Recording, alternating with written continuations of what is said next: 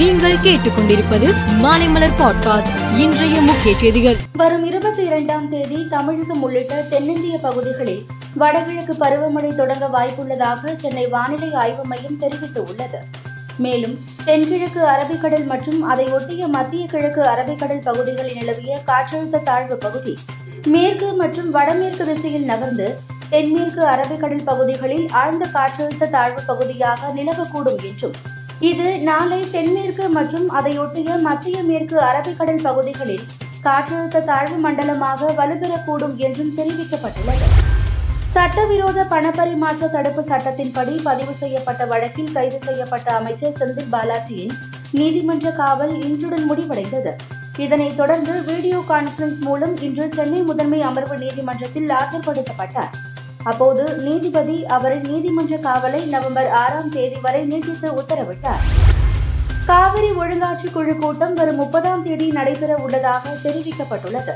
எண்பத்தி ஒன்பதாவது கூட்டத்திற்கு குழுவின் தலைவர் வினீத் குப்தா அழைப்பு விடுத்துள்ளார் காணொலி காட்சி மூலம் நடைபெறும் கூட்டத்தில் கலந்து கொள்வதற்காக தமிழ்நாடு கர்நாடகா கேரளா புதுச்சேரி உள்ளிட்ட மாநில அதிகாரிகளுக்கு அழைப்பு விடுத்துள்ளார் விண்ணுக்கு மனிதர்களை அழைத்து செல்லும் ராக்கெட்டில் ஏதாவது கோளாறு மற்றும் அசம்பாவித சம்பவங்கள் நிகழ்ந்தால் அதில் உள்ள மனிதர்களை பாதுகாப்பாக தரையிறங்க செய்ய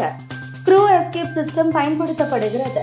இந்த க்ரூ எஸ்கேப் சிஸ்டம் எவ்வாறு செயல்படுகிறது என்பதற்கான பரிசோதனை ஸ்ரீஹரிகோட்டாவில் உள்ள இஸ்ரோ மையத்தில் நாளை நடக்கிறது இதற்காக டெஸ் வெகிகிஸ் என்ற புதிய ராக்கெட் உருவாக்கப்பட்டுள்ளது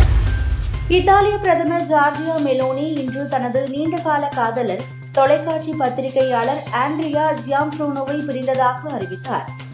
ஃப்ரூனோவும் மெலோனியும் கடந்த பத்து ஆண்டுகளாக திருமணம் செய்து கொள்ளாமல் உறவில் இருந்து வந்தனர் இந்நிலையில் ஃப்ரூனோ சமீபத்தில் தொலைக்காட்சியில் பாலியல் தொடர்பான கருத்துக்களை வெளியிட்டதை தொடர்ந்து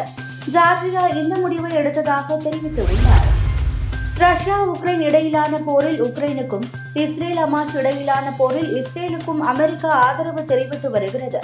இஸ்ரேல் சென்றிருந்த அமெரிக்க அதிபர் ஜோ பைடன் இஸ்ரேலுக்கு துணை நிற்போம் என தெரிவித்திருந்தார் இந்நிலையில் உக்ரைன் மற்றும் இஸ்ரேலுக்கு உதவுவது அமெரிக்காவின் பாதுகாப்பிற்கு இன்றியமையாதது என்று ஜோ பைடன் தெரிவித்துள்ளார் அதிரடி நாயகனான ஷேவாக் பிறந்த நாளுக்கு சச்சின் டெண்டுல்கர் வித்தியாசமான முறையில் வாழ்த்து தெரிவித்துள்ளார் சச்சின் டெண்டுல்கரின் வாழ்த்து செய்தியில் நான் ஒருமுறை பொறுமையாக விளையாடும்படி கூறினேன் சரி என்று சொல்லிவிட்டு அடுத்த பந்தை பவுன்சிக்கு அடித்தார் நான் சொல்வதற்கு நேர்மாறாக செய்ய விரும்பும் மனிதருக்கு பிறந்தநாள் வாழ்த்துகள் என்று குறிப்பிட்டுள்ளார் மேலும் செய்திகளுக்கு மாலை மலர் பாட்காஸ்டை பாருங்கள்